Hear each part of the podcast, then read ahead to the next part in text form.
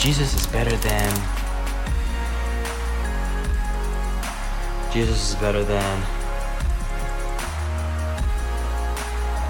Jesus is better.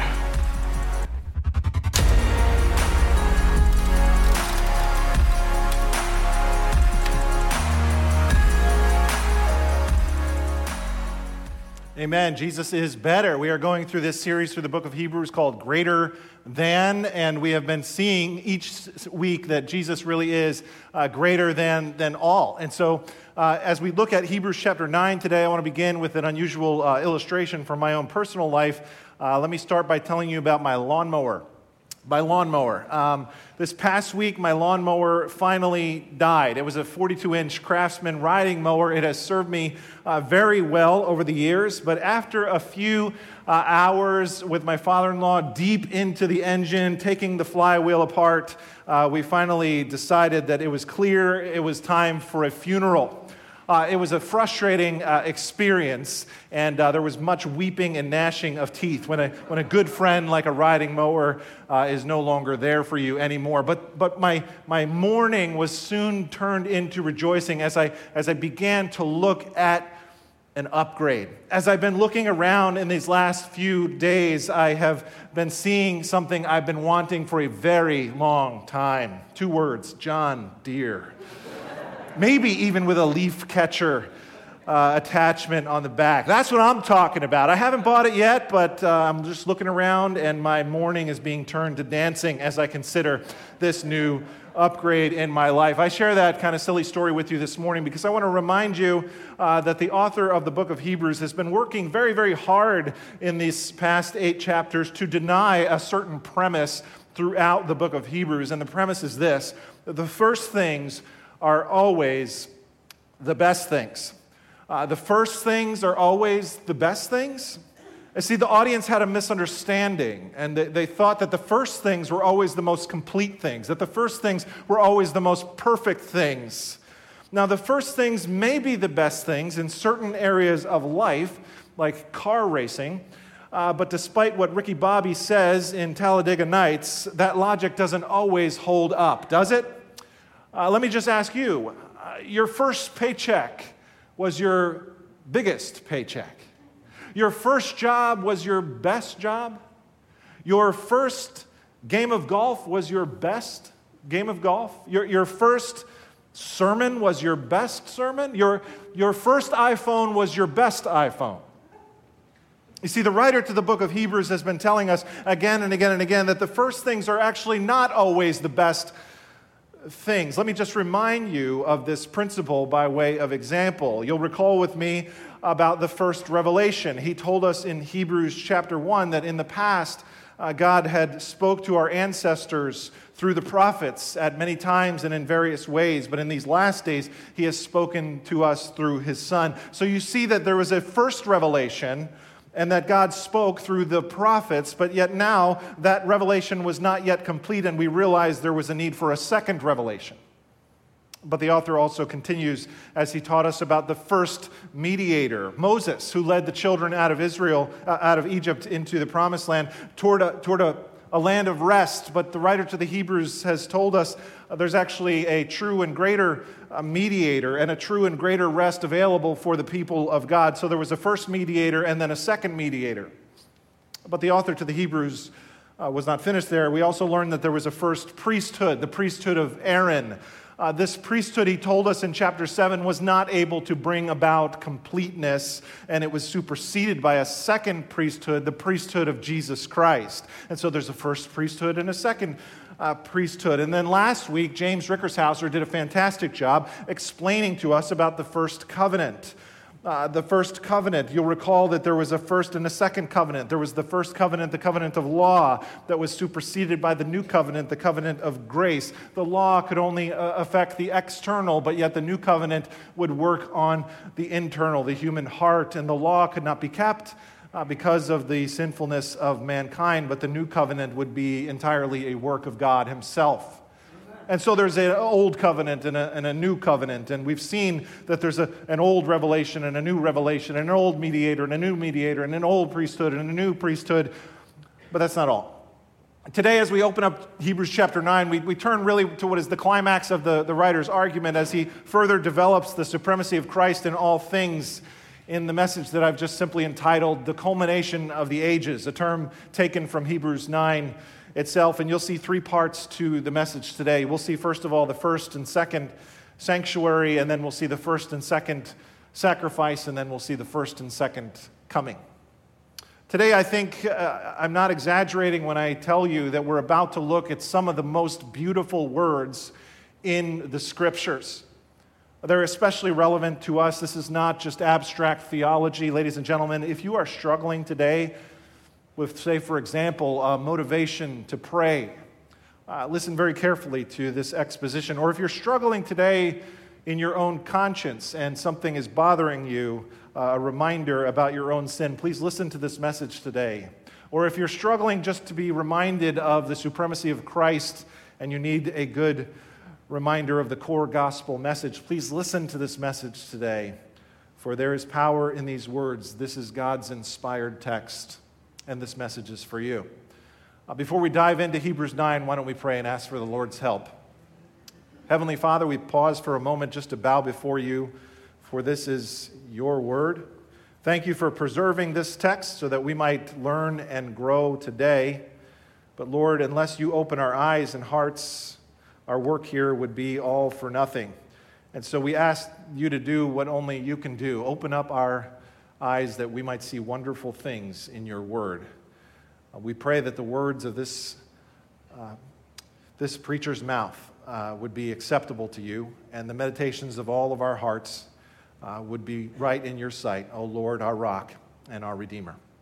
Through Christ our Lord, we pray. Amen. If you're ready for the word, say amen. amen. Hebrews chapter 9, verse 1 begins like this The writer says, Now the first covenant had regulations for worship and also an earthly sanctuary. A tabernacle was set up. In its first room were the lampstand and the table with its consecrated bread. This was called the holy place. Now, God had given the Israelites very specific instructions about how to construct this tabernacle. This is very important for you to know. So, listen carefully. I know sometimes facts about the Old Testament are actually hard to learn about, but you really must know this. The whole Bible begins to fit together when you understand this picture right here. Uh, you'll remember there was basically three different sections of the tabernacle, like concentric circles. There was the outer court, and then there was the holy place and the most holy place as we drew nearer to the presence of God.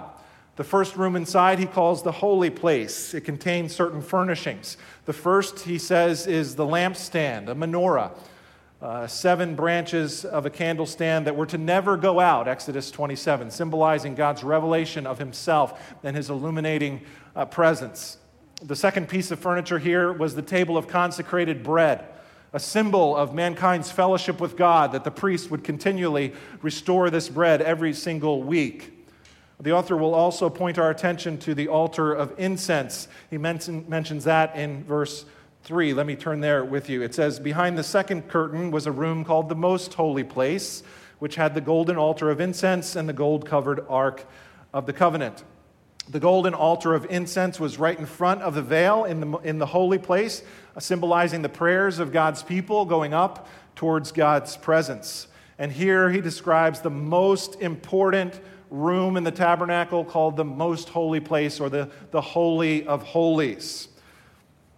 Behind the curtain was the most important piece of furniture in here. It was called the Ark of the Covenant. This was simply a rectangular box made of acacia wood, but overlaid over top with pure gold. It was the place where God's presence and his Shekinah glory dwelled. The room, as you see, was behind a curtain, behind a veil. There was a barrier. Let me ask you a question. Have you ever had a conflict brewing in a relationship and you just sense that things aren't right between you and that other person? And you ask them, Are we good? Like, are we okay? Now, now, what do you think, ladies and gentlemen, this veil was signifying to the people of God about our relationship with Him? The veil was communicating that things are not okay. I know this is not a popular message in our affirming culture, but the story of the Bible is that every human being is estranged from God because of our sin. And when we approach God and ask, Are we okay? the presence of this veil in the tabernacle answers back saying, No, we are not okay. We are not good. God says to each of us, Your relationship with me is broken. It is broken because your sins have caused this separation between you and me. I am a holy God. And through your own merits, furthermore, you cannot do anything to breach this divide. Friends, the whole point of the tabernacle system of worship was, on the one hand, to show God's intent to have fellowship with his people. Contrastingly, on the other hand, it also showed us that the way for this fellowship was not yet open. Commentator Richard Phillips says it well. Quote, the veil was the symbol of separation between a holy God and sinful man. They cannot dwell together. The tabernacle thus expressed the union of two apparently conflicting truths. First, God called man to come and worship and serve him. Second, he must not come too close. He must be kept at a distance. I remember when I was a young boy, when I first saw the movie Indiana Jones and Raiders of the Lost Ark. Anybody remember that film from the early 80s? A couple of us here today. Yeah, classic. Harrison Ford, the archaeologists are searching around for the lost Ark of the Covenant. And then finally, at the end of the film, they find it they find it, and uh, this thing is so powerful, the people open it up, and uh, it ends up killing everybody that was looking for it, and their eyes melt out of their sockets, and as like a six year old boy, this was like really disturbing for me to be watching on the big screen. I don't know why my parents allowed me to see this movie at that time, a little lacking in parental discernment, perhaps.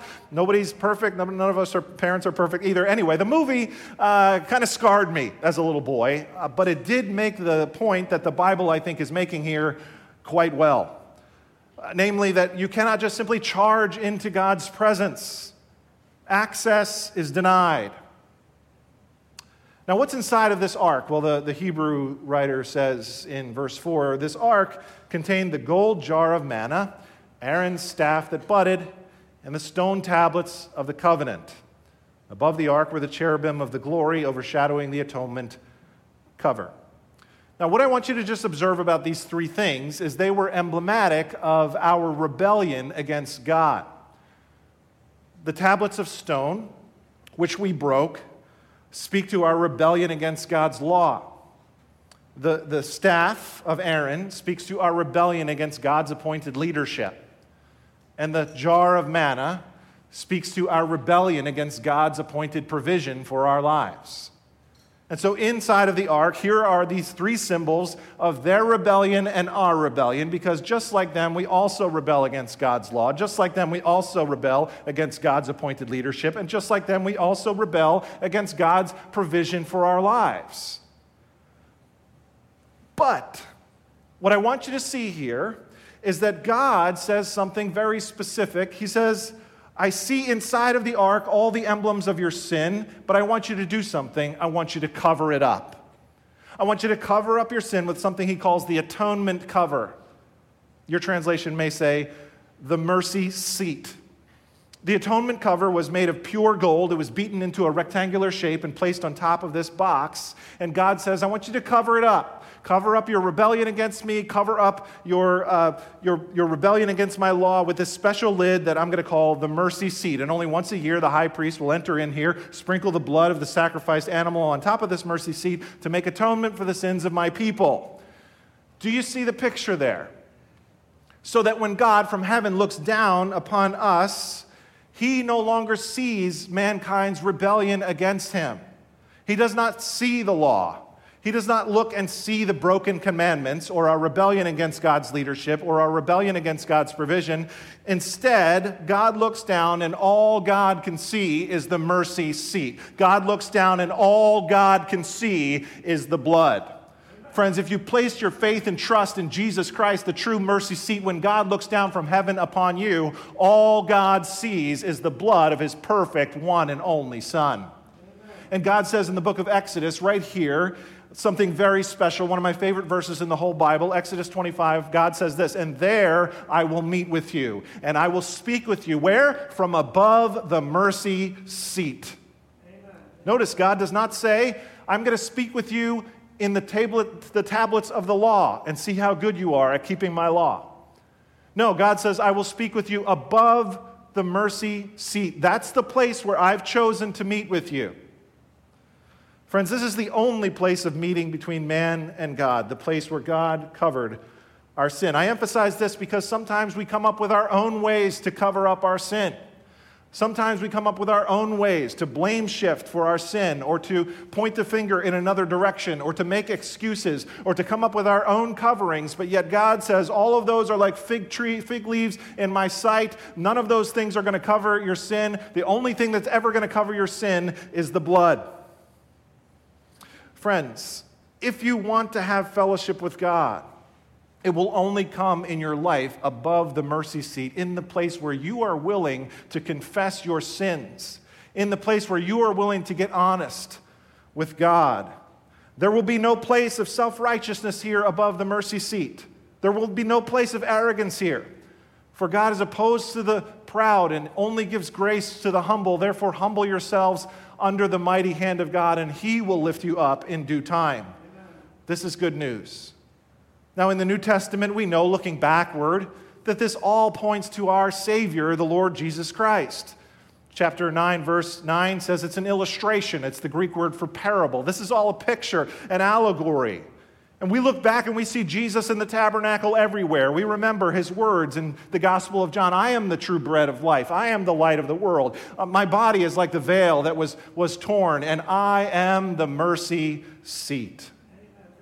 You might recall over top of the tabernacle, they placed skins, animal skins, badger skins, skins. And inside of that skin was the very presence of a holy God who one day would come down and take on human flesh. And the very presence of the Shekinah glory of God would dwell in a human being. John chapter 1, verse 14, and he would tabernacle amongst his people.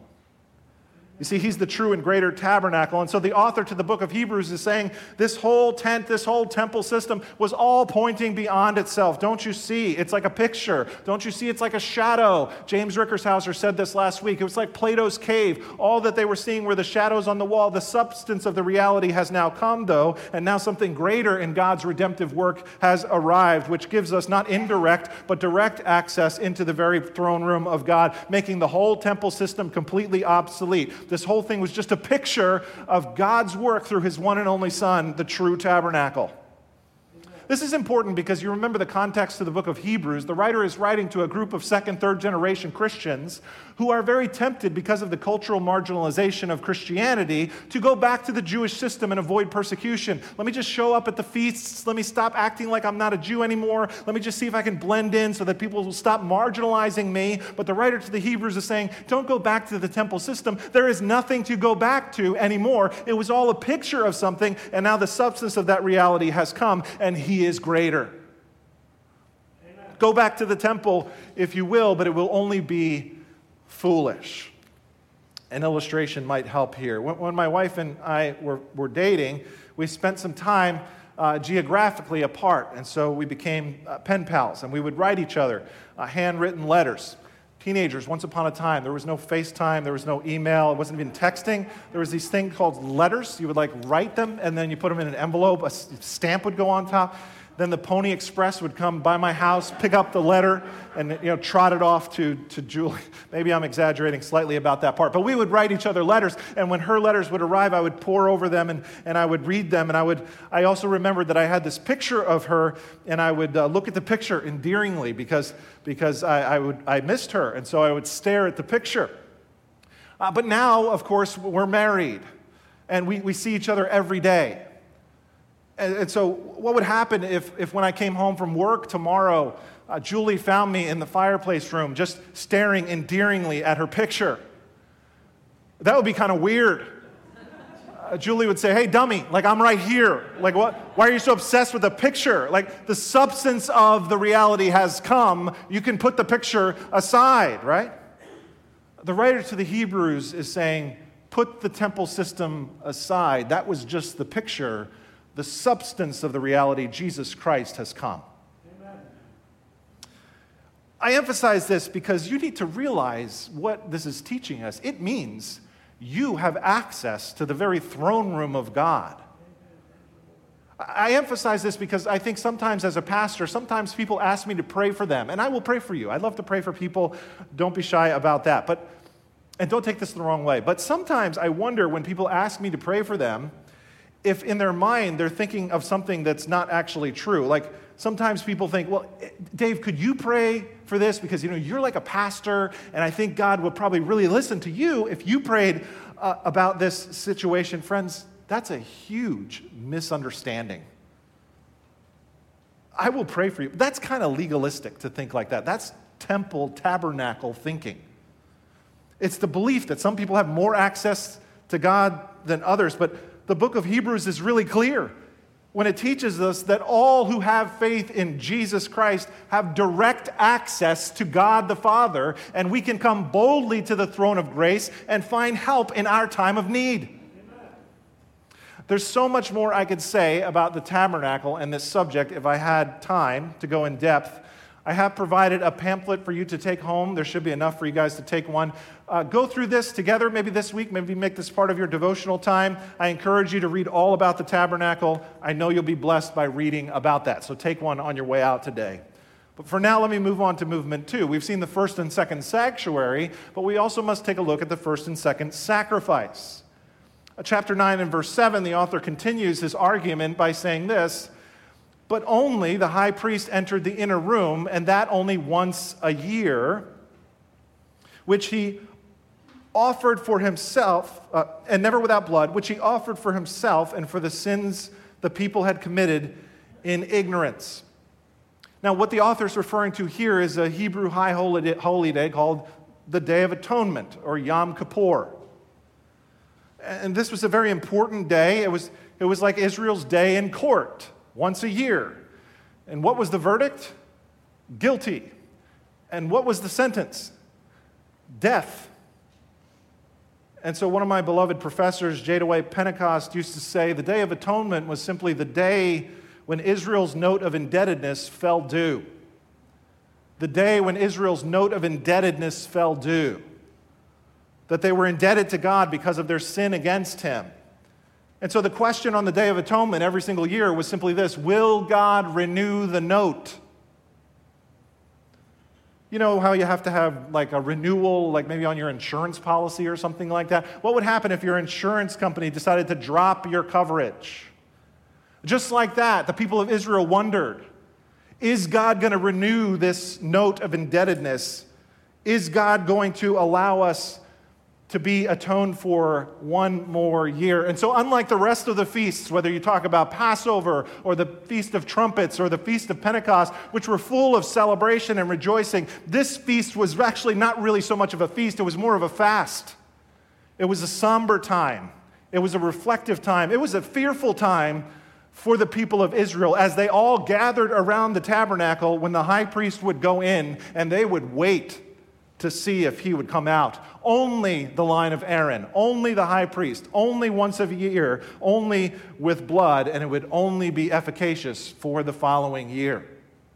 And so the people would gather around and see if the high priest would be emerging from the tabernacle this year. And when the high priest would come back out of the tabernacle after having cleansed the atonement uh, seat, then the people would burst into rejoicing and celebration because God had renewed the note of indebtedness for one more year until the next year.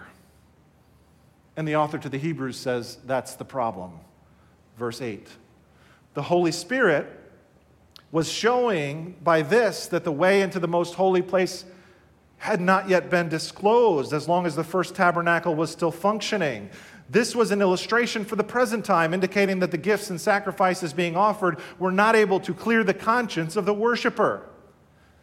And here we see the main weakness of the earthly tabernacle system or the earthly temple system. The writer says the problem is it can't clear the conscience. You see that word conscience? You ever wonder what exactly does that mean? In the Bible, your conscience is just simply your internal consciousness of right and wrong. It's your awareness of right and wrong. It's like a spiritual organ inside of your invisible body. It's like an internal witness. And if you're in alignment with it, you feel innocent. And if you're not, you feel guilty. And so your conscience is an interesting and yet mysterious part of you that sometimes seems somewhat independent of you. Your conscience sometimes bothers you. Sometimes your conscience won't stop bothering you. Sometimes your conscience torments you. You hear about people who commit crimes, and then even though they didn't get caught, they end up later on in their lives turning themselves in for the crime that they committed, that they were never caught doing, simply because they were tormented by their own conscience. And so, my conscience is that part of me that is confronted with the holiness of God. And it's aware when there is sin in my life, it remembers the sin in my life. And it knows there's an obstacle, it knows there's like an impediment, it knows there's a veil. Commentator F.F. Bruce says it well. Quote, the really effective barrier, let me put this on the screen for you. The really effective barrier to a man or woman's free access to God is an inward and not a material one. It exists in the conscience. And so in the scriptures, the word that's used for sin against the conscience is defilement. We become contaminated by our sin. Like an infection, like if someone was infected with a virus and they had to quarantine because they now had this disease, and the disease now caused relational barriers. And so when we sin, it disqualifies us from being rightly related to God. It brings great fear, it brings great alienation. God says, six feet. Friends, this is our main problem our fundamental problem, the main problem in the whole universe. Our, our biggest problem has nothing to do with our economy. Our biggest problem is not our political divisions. Our biggest problem is not even COVID 19. Our most fundamental problem is our infection of sin and its, uh, its ensuing alienation towards a holy God. John Piper said it this way The great crisis of humanity is we have to have our guilt removed and God's wrath averted. The whole system says men are guilty, God is holy, something's got to be done. Our consciences know this. And this is the fundamental human problem. So our consciences drive us crazy, don't they? Our consciences are always sending us messages. Messages because of our sin. You're worthless, you're junk, you're dirty, you're unclean, you're unlovable, you can never accomplish anything. Just horrible. Our conscience just shouts at us these horrible things. Loud and condemning is the conscience. And so, what do we do? What do you do? Well, there's a lot of different strategies out there. We all try in many different ways to feel okay about ourselves philanthropic efforts, humanitarian efforts, uh, cleaning the environment, going green doing good deeds. But what's really driving all of this? Could it be that something deep down inside of us longs to feel like we are okay? Could it be that maybe through so many ways we are just trying to win favor with God? Allow me to share yet another illustration from the original movie Rocky. Don't worry, I'm not going to play the song. I'm not going to put the robe back on. One time was enough embarrassment in my life for that, okay? You remember the premise of the movie Rocky. There's this underdog, no name fighter. He's going up against the world champ Apollo Creed. Right before the fight, he has a conversation with Adrian, uh, his wife, and he says this to her. You may recall the scene. All I want to do, he says, is go the distance. Nobody's ever gone the distance with Creed. And if I can go that distance, you see, and the bell rings and I'm still standing, then I'm going to know for the first time in my life that I wasn't just another bum from the neighborhood. You see what he's saying? He's saying, I want to know that I'm okay. I want to know that my life is okay. I want to know that my life counted for something, that I have some kind of significance about myself. And I think we all long for this. But do any of our earthly efforts actually work? The answer, according to the book of Hebrews, is no. There is only one thing that will make you feel okay about yourself, And the only way to solve this problem is to have your conscience cleansed, or the word he uses in verse 14 and verse 21 is purged. You need an expiation, a purgation of your conscience because of your sin. Now, who can do that, or what can do that? What can really cleanse my conscience, right? Or as the old hymn writer used to ask, what can wash away my sin? And the writer of the Hebrews says it has to be the blood. The word blood is used in chapter 9 eight different times. Now, the Old Testament system had a lot of blood. But the weakness of that system is that the blood sacrifices would only help cleanse the conscience temporarily. They were short lived, they were not permanent. And so the writer says those were just external. Those were just a sim- symbol, a symbolic removal of your defilement. The blood of bulls and goats could never really actually take away your sin. It was inadequate, it was not long lasting. And so in the Old Testament, the people of God would fluctuate between defilement and cleansing every year defilement and cleansing, defilement and cleansing. And so here the writer to the Hebrews says, Don't you see the Old Testament sacrificial system couldn't deal with your sin problem sufficiently? There has to be a better answer, and thank God there is. Look look at verse 11.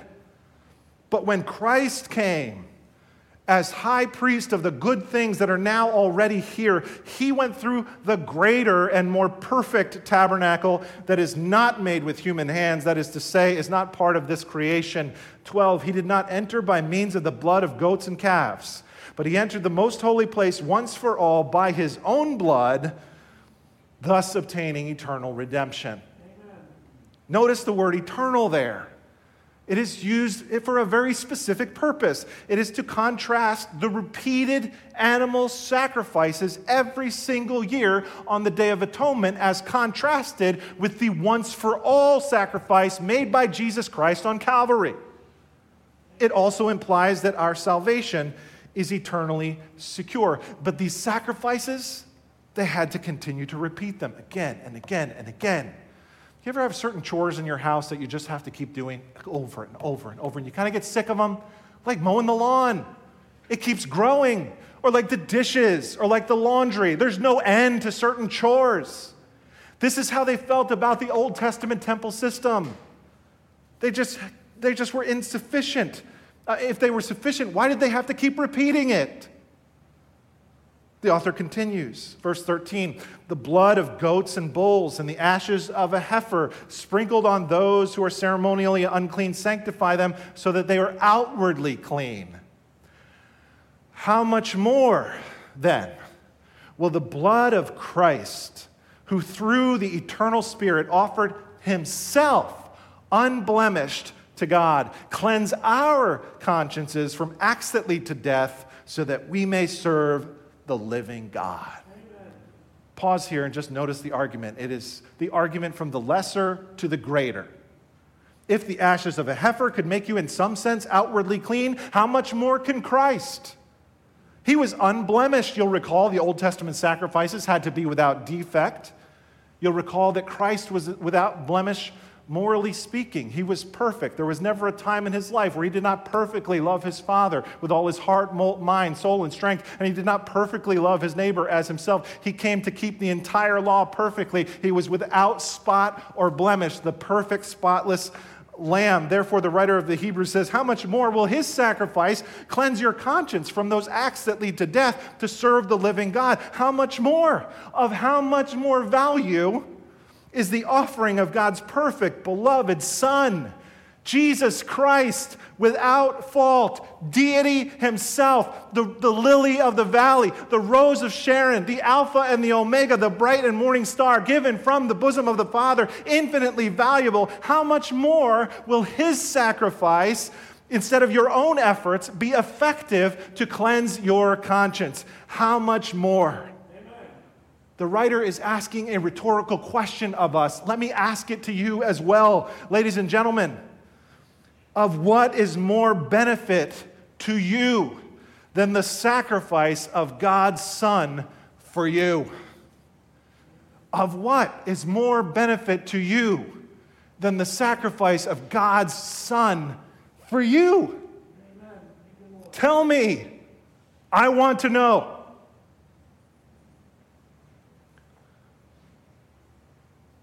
Isaac Watts, not all the blood of beasts on Jewish altars slain could give the guilty conscience peace or wash away the stain.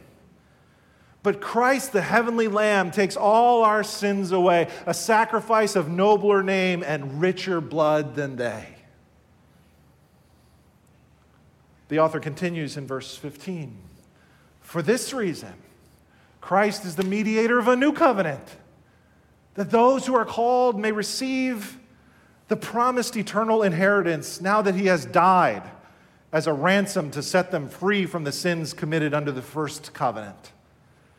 And so here's the contrast in covenants repeated again for emphasis. You see, for 1,500 years, God had put his people under the first covenant, under the law. And for 1,500 years, they all failed. Even the best of them failed. Even Moses failed. Even David failed. Why? Because the law condemns the best of us, but grace saves the worst of us. And so he came to bring a new covenant. And while the law demanded righteousness from sinfully bankrupt men, under the new covenant, God provides us righteousness as a gift. Under the new covenant, God blesses us not because we are good, He blesses us because He is good. Under the new covenant, He does not, he does not bless us because we are faithful, He blesses us because He is faithful. Under the law, under the old covenant, God promised, I will visit your sins to the third and fourth generation. Under the new covenant, God says, I will be merciful to your unrighteousness and I will remember your sins no more. Amen. That's good news. The writer continues, drop down with me for time's sake in verse 24. For Christ did not enter a sanctuary made with human hands. That was only a copy of the true one. He entered heaven itself now to appear for us in God's presence. 25, nor did he enter heaven to offer himself again and again, the way the high priest enters the most holy place every year with blood that is not his own. Otherwise, Christ would have had to suffer many times since the creation of the world, but he has appeared once for all at the culmination of the ages. I just love that term. It's like a rock concert. Culmination of the ages. Yeah, the culmination of the ages. To what? To do away with sin by the sacrifice of himself. Amen. Notice, unlike the animal sacrifices, which occurred again and again, the sacrifice of Christ, he says, was a one time event on Good Friday, once for all. When? At the culmination of the ages. Meaning Christ's sacrifice, this one time event would be the climax, would be the focal point of all of history, so that after this, we would always look back at the culmination of the ages. And before this, they would always look forward to the culmination of the ages. And everything before Christ is BC, and everything after Christ is AD. And this is the culmination of the ages that all occurred in the passion of our Lord. And what did he do? Notice, he came to do away with sin. Let me just highlight that on the screen for you. To do away with sin. Very important word. If you're not listening, please listen to this. That's a very important legal word that the author is using here that means to annul, it means to cancel, it means to remove. It was a legal term that was used in relationship to a contract, to cancel a contract. There's a very there's a finality to this word. Think of it in terms of like marriage. It's different than divorce. When we talk about a divorce, it means the contract or the covenant is dissolved, you get a divorce, but in some ways you still have a relationship with that person. You are their ex, they are your ex, it's ex husband, ex wife. There's still a relationship here. But, friends, if your marriage is annulled, it is as if it never existed in the first place. It's like it never happened. Nobody walks around saying, oh, there's my annulled husband over there. Oh, that's my annulled wife over there. No, there's no connection now to that person whatsoever. Listen to me. This is what God is saying. Jesus came not simply to divorce you from your sin.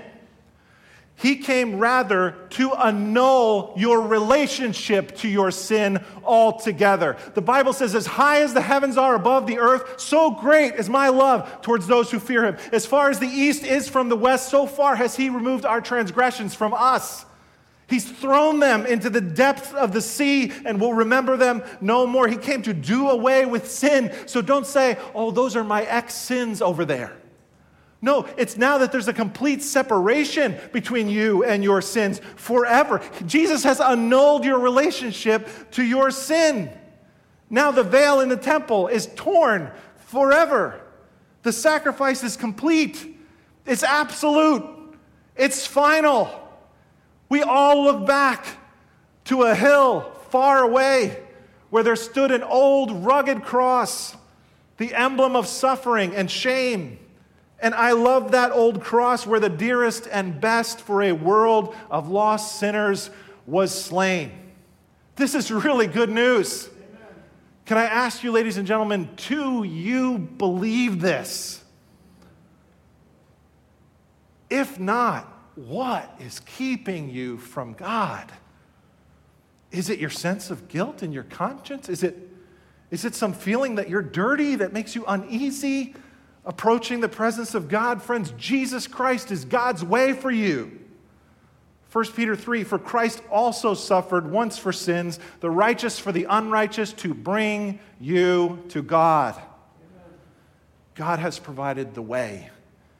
And the writer to the Hebrews says, there's only one way it has to be through the blood. So I'll cherish the old rugged cross till my trophies at last I lay down. I will cling to the old rugged cross and exchange it someday for a crown. Amen. Which brings us to movement three. We've seen the first and second sanctuary, we've seen the first and second sacrifice, and now we must also look at the first and second coming. At this point, you might say, wait a minute, Pastor Dave, I, I kind of understand that my relationship with sin has been severed, but let me just ask you a question. Since I still struggle with sin in my life, in my flesh, since I'm still tempted, how am I to understand this? How can I ever be really completely free from my sin? And this is why the author concludes the passage by saying this in verse 27 Just as people are destined to die once and after that to face judgment, so Christ was sacrificed once to take away the sins of many. And he will appear a second time, not to bear sin, but to bring salvation to those who are waiting for him. The salvation that you long for has past, present, and future components to it. There's a sense in which we were saved in the past from our penalty of sin. That is our justification. There's a sense, uh, let me put this on the screen for you. There's a sense in which we are saved in the presence, through, uh, in the present time uh, from the power of sin. Uh, it's the penalty of sin, the power of sin. Thirdly, glorification will be saved from the presence of sin. This is salvation, the entire work of salvation. And one day it will be complete on the day that he returns. As we see back in the book of Hebrews, the author concludes his argument by making one last point. Take a look again at what he says here. You see, not only is there a first revelation and a second revelation, not only is there a first mediator and a second mediator, not only is there a first priesthood and a second priesthood. Not only is there a first covenant and a second covenant, not only is there a first sanctuary and a second sanctuary, not only is there a first sacrifice and a second sacrifice, there is also a first coming and a second coming. And one day he will come the second time not to do away with sin, but to come back for you, his people. And he will make all things right. Hebrews 2 8, all things will be subjected underneath of his feet on that day. And his victory will be complete.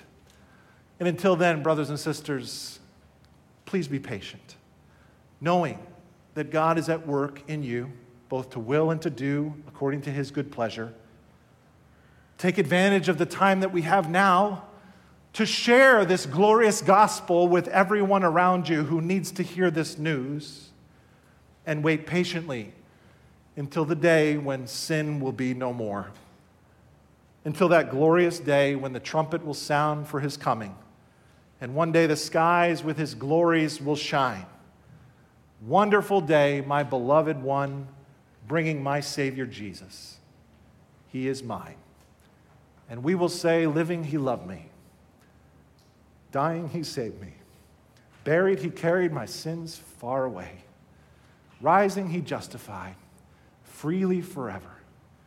And one day he's coming. Oh, glorious day. Amen.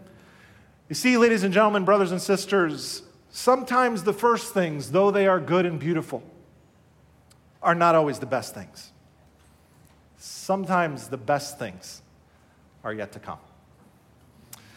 Can we pray as the worship team comes forward for our final song? Let's bow our heads and close our eyes. Heavenly Father, when we think about the letter to the Hebrews, we do so with thanksgiving. For you have preserved this text so that we could look at it, read it, understand it in our hearing, not simply so that we can improve our theological knowledge, but so that we might understand how to have access into the very presence of God so that we might be reminded of Christ, our greater temple, so that we might be reminded of his work on our behalf as the mercy seat, so that we might be reminded that there is a way for our consciences to be cleansed and purged, and sins to be expiated, and for your wrath to be propitiated, and that the veil was torn, and that we can know that you look down upon us and you do not see our rebellion against you, but instead, through faith in Christ, all you see is the blood. Thank you for covering us. We look forward to your return where one day our victory over sin will be complete. But today, may we trust that work of reconciliation and peace has already been made by our great high priest, who was not just the priest, but also the offering, who at the culmination of the ages laid down his life for us. We say thank you, Lord. We worship you today in Jesus' name. Amen.